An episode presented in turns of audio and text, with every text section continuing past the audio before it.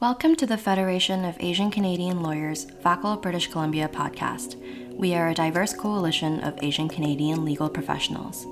We promote equity, justice, and opportunity for Asian Canadian legal professionals and the community. We foster advocacy, community involvement, legal scholarship, and professional development. The purpose of this podcast highlights the diverse and unique members of our community. We hope you enjoy our podcast. My name is Brian Chang, and I am honored to be one of your guest hosts of the FACL BC podcast. I am a litigation shareholder at Owen Bird Law Corporation and member of the board of directors of the Federation of Asian Canadian Lawyers of BC. In this podcast mini-series, I'm pleased to be able to introduce a number of senior lawyers in the BC Bar. We'll explore their career paths and their unique experiences as Asian lawyers building successful law practices in British Columbia and we'll learn how they balance their careers with other aspects of their busy lives. I'm excited to introduce our guest today. She keeps it real with her real estate law practice and gets down to business as a business lawyer. She's been called to the BC bar for eight years and she's owned her own firm for eight weeks. Please welcome from GBC Law in Burnaby, BC, Cynthia Lam. Cynthia, thank you for joining us on the FACL BC podcast. Hi, Brian. Thank you so much for having me and for the wonderful introduction. yeah, we're very happy you're here with us today. Now, as of the time of this recording, you are just over two months into your new position at your firm, and you moved from the ranks of associate to now taking on the ownership of GBC Law. How have your first few months been treating you? I mean, it's been a lot of things. It's been overwhelming, it's been exciting, and some nights I don't sleep too well thinking about some things I never had to think of before. But all in all, it's been great, and I have a wonderful team, so no complaints. That's great. That's great. Always the the first couple months of owning a business can be the hardest, and you know it's always uh, good to get started and to see where it takes you. So we're all very excited for you as well. Now, it's obviously been quite a journey to get to where you are today. Tell us, where did you take your first steps as a baby lawyer? Uh, well, I- am actually from Toronto, born and raised um, in the Markham Scarborough area, to be exact. If anybody's from Toronto, my parents live by Pacific Mall uh, that kind of gives you an idea of where I am. It's very, it's a highly Asian concentrated area. So can um, we say, as uh, as kind of for, for the Vancouverites among us, is Markham like the the Richmond of Toronto? Pretty much, yeah, you could okay. say that. so that's kind of where my roots are. So I went to law school in Windsor. Uh, that's actually where I met my husband, who you actually work with, Brian, at Owen yeah, Bird. He's probably listening right now. So hello, Samir. Hi, Samir. Uh, so we went to Windsor Law um, in Ontario. That's where I got called to the Ontario Bar in 2015. And I articled there as well for a small firm, mostly doing solicitor work as well. And then to join Samir, since his family's here, I moved to BC in 2015 and started working at GBC Law and have been working for GBC Law since then.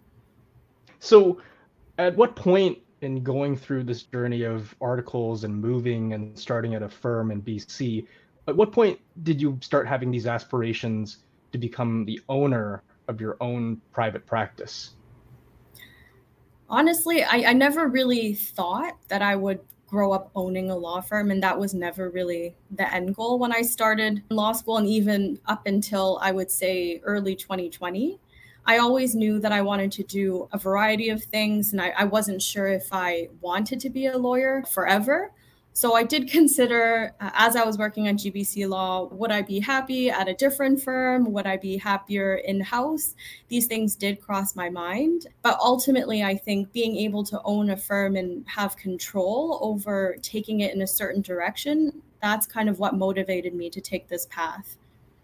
So what what was it that inspired you to stay with your firm when it's not uncommon for lawyers who have established practices and and enough experience to you know consider changes such as going in-house or going to a larger firm with kind of established clients over there as well? What made you stay with gbc and take this fairly unique career path of rising through the ranks and eventually taking over Brian, honestly, I think the biggest thing is the team of people that are here.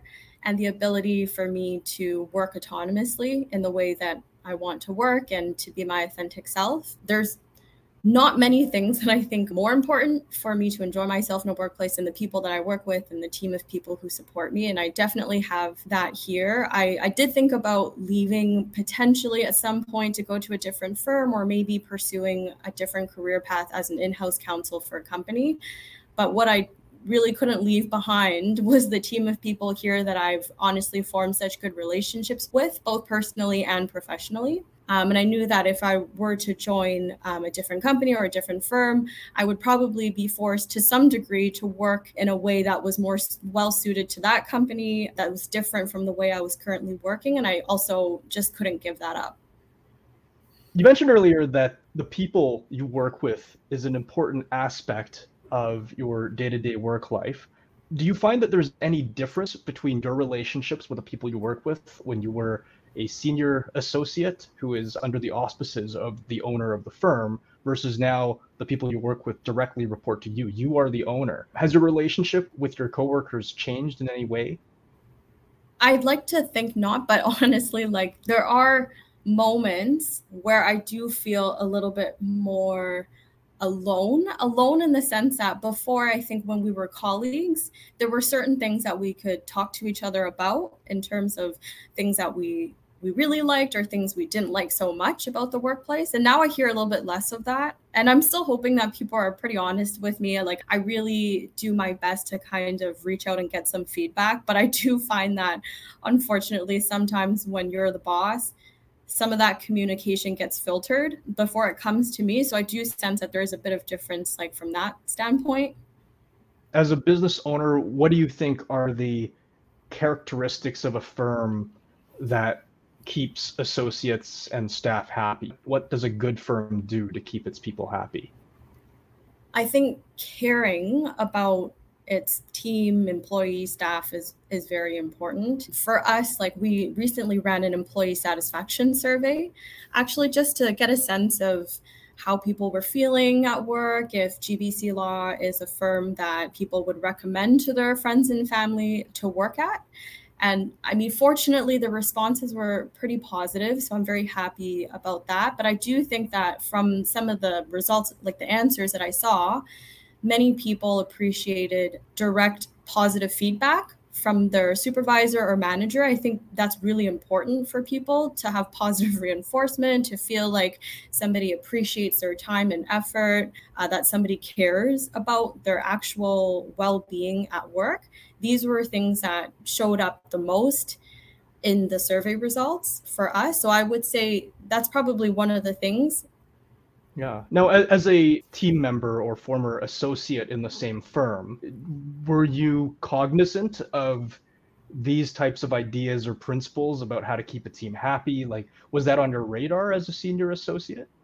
I think it was a bit different as an associate and employee working somewhere. I thought about more so from my own perspective, like, oh, I would feel happier if my boss did this or recognize this one thing that I did, but not so much in terms of how it trickled down and affected everybody else in the organization. I think now I'm mindful about every single person's happiness here because I'm really trying to work hard to retain good talent. I know how disruptive it is when someone leaves, and especially as a small firm too. Like we don't have many people, so as as soon as one person goes, it's a huge hit uh, to our everyday operations. But yeah, from that standpoint, I do think about it a lot more. I do want to make sure that everybody is compensated fairly. And we do have a people services manager, basically our HR, that does help us regularly review market data just to make sure that people's compensation is in line. So that's also very helpful. Now, obviously, we go through law school with the expectation that law school prepares us for the practice of law, but there is no sort of equivalent law firm owner school where you learn how to run a business, run a practice, and all of that. So, as a new owner of a law firm, what kind of resources do you rely on to figure out how other people do it, what good ways to do things are, and what ideas are out there to run a successful law practice? Quite honestly, I listen to a lot of podcasts. I listen to a lot of podcasts, not necessarily ones that are uh, with other lawyers, but I, I, think at the end of the day like we're running a business. So i do listen to a lot of other business owners on podcasts kind of sharing their experiences with business development with marketing with interactions uh, with their own team with management just to get some ideas of how i could do things better that will help my business. That's probably the biggest source of inspiration but also i guess the burnaby board of trade that's something that's also a good resource for me. And our firm has been a member for quite some years now. It's an association with different local businesses, and there's a lot of people there that I can network with just to kind of get their thoughts on how they've run their business, what has been successful for them, what type of challenges that they've come across, especially since COVID has happened.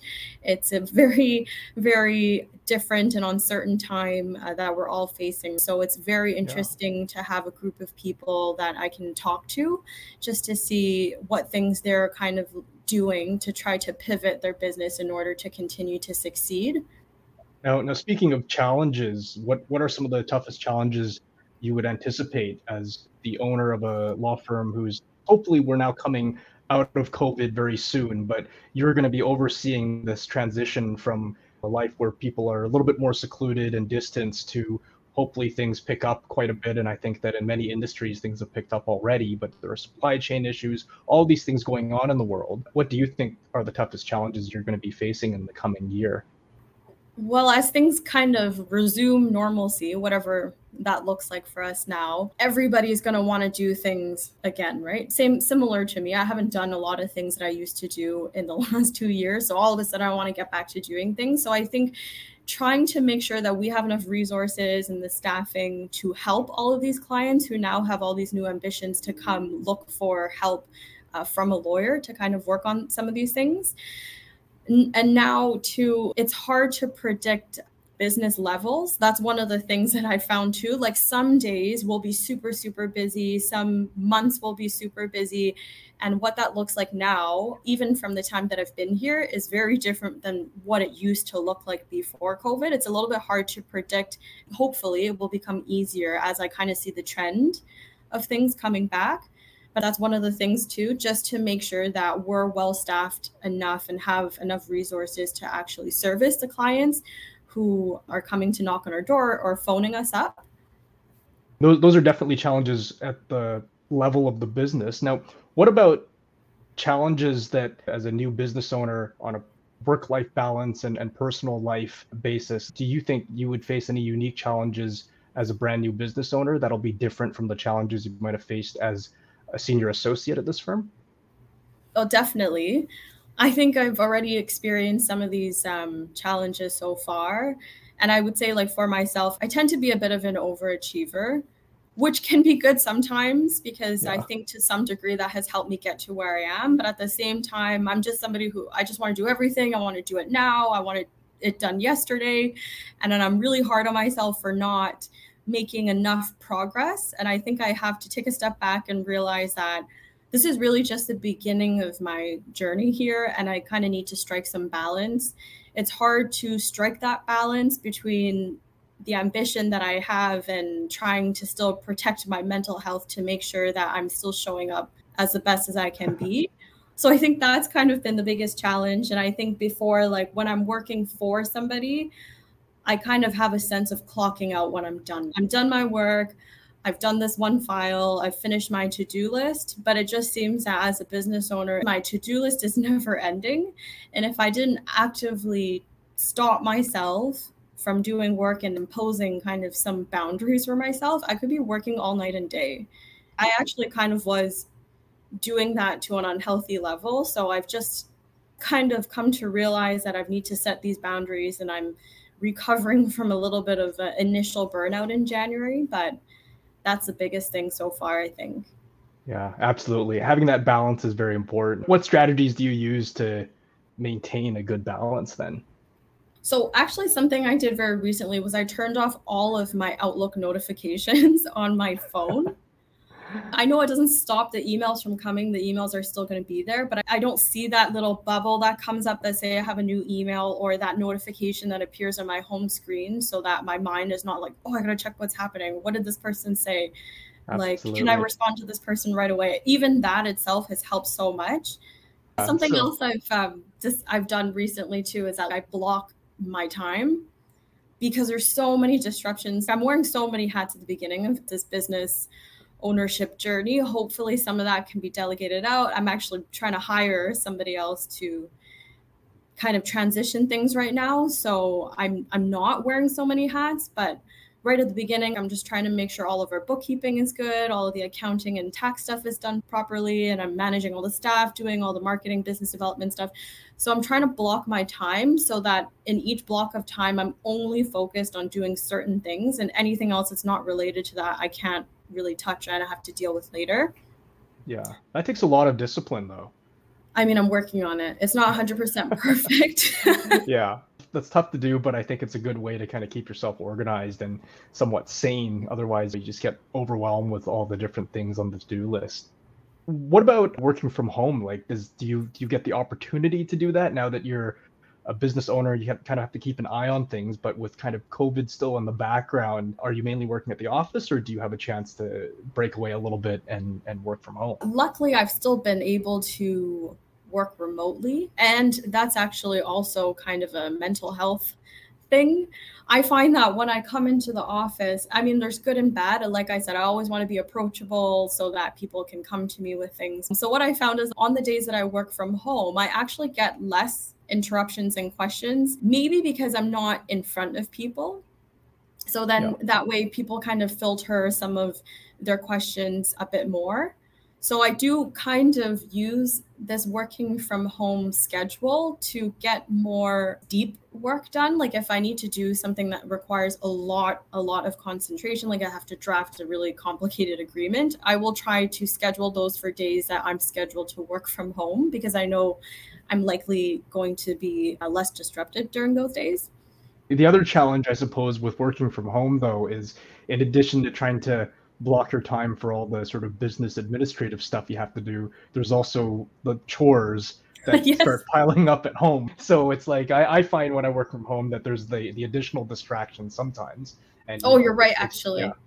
I completely forgot about that too. Because on certain days, like I said, I always want to get things done. I'm always thinking like, oh, could I rotate my laundry in between this call? I could probably yeah. fit this in, and I'm gonna change my bed sheets uh, before my meeting at two or something. So I have to actually actively stop myself from doing that. yeah, that, that's the challenge I face as well. Although uh, I think that I'm a little bit less successful at blocking that out. So, switching gears a little bit, I mean, we talked about sort of very generally challenges for a business, challenges as an individual running a small business. For for our listeners from the Federation of Asian Canadian Lawyers, one question I have for you is whether you think you faced any unique challenges being both a female lawyer and an Asian lawyer. I mean, this, as we all know, is a white male dominated profession still to this day in British Columbia, perhaps across Canada. And I think that certainly we're making strides in equity and diversity and inclusion. And of course, FACL has played a big role in advocacy and in promoting events and, and initiatives to promote that, to help with equity, diversity, and inclusion. But to this day, female Asian lawyers who own their own firms are still a minority. So, in light of that, do you think that you faced any unique challenges getting to where you are today? And do you foresee any unique challenges that you'll face in the years to come? For myself, I would say that, and it might be because I'm more pre wired as an optimist, I actually haven't quite focused on any situations or circumstances that might have been a setback, I do realize that there are some, I don't know if they're maybe personal to me, but I think they are pretty common, like Asian cultural traits and values that are instilled in me from my upbringing that I can see might have been a little bit self limiting. And not to say that these things are bad. Growing up, my parents would always try to teach me to be modest, to be humble, to kind of keep my head down, work hard, and not make a fuss, don't do too much self promotion. And none of that is bad. I do think that's positive, but I do think in certain industries, and perhaps law is one of them, where you do have to showcase your achievements to some degree, either for career advancement or for business development to try to attract clients. I do yeah. find that some of those things do get in the way of either myself or somebody else being able to succeed in that. So that's kind of the key thing that I have noticed from my own experience going through this. I would say, even when I first started, I'm nowhere close to where I am now in terms of confidence and being able to delegate tasks, even for instance. This is changing things a little bit, not so much culturally, but as a female or as a woman. We're generally taught to be more team players and by that, I mean, we obviously have our strengths in trying to be empathetic, conscientious, trying to be considerate of making sure everybody is good. And I do find that a lot in myself. And I do find some of that has kind of held me back a little bit at the beginning of my career in being able to work more effectively. And like I said, delegating is one of them. I was a terrible delegator at the beginning. And I think you have to learn to be good at that being a lawyer and also as uh, somebody in a leadership position to be able to succeed in that role. So, those are some of the things that I think, for me personally, have kind of been self limiting, but I try to kind of recognize that in myself and try to actively take steps to change that behavior so that going forward, those are not obstacles or less of an obstacle was there a particular point in time in your career when you kind of recognized that hey this is the way that i was taught to behave growing up and i can't do that anymore or i have to take active steps to mentally wrangle with that type of behavior not fitting the situation if i want to advance my career? Was there a point in time where you came to that realization of what you're telling us today? Yeah i don't think i have a specific example but i would say generally i would notice and maybe not in this current workplace, but in different workplace, my boss would bring something up like, oh, so and so did such a great job at XYZ. Everybody should follow this lead. But then I would kind of be sitting there like, oh, but that's exactly what I did. But like, how come my boss didn't know about it because I didn't say anything or because I kept it to myself? And I felt like I internalized a lot of my successes for a long time. And I never thought to show my manager or my boss. And as I saw other people's achievements being highlighted and them being given the credit for that, over time, I started to realize this is the way it has to be. If I'm going to venture into this industry to be a lawyer, where I have to show these clients what I can do or show my boss that I can do this just as well so that I can take over this file, I'm going to have to highlight some of these things that I've done in order to advance myself to where I want to be eventually. How did you do that? Like, was there just a flick of a switch? You said, I better start telling my boss I'm doing all these great things? Or was there a way that you gradually uh, accomplished that without defeating you know who you are as a person and without turning your back on your own personal traits?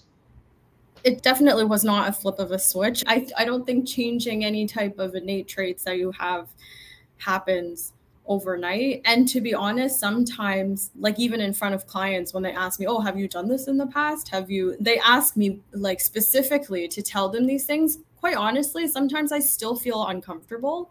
Mm-hmm. But the way I kind of tell myself is that, like, these are things that you have done, right? It's not, it's not that I'm making something up or over exaggerating something and being dishonest about my experience. I just remind myself that these are things that you have done and somebody is asking you to give them some information for assurance purposes or just so this other person is informed. Right. So I rationalized it to myself that I'm not really showing off because I think that's what it is. We're always taught to not to be a show off. Being arrogant is something that is like not very pleasant and is frowned upon.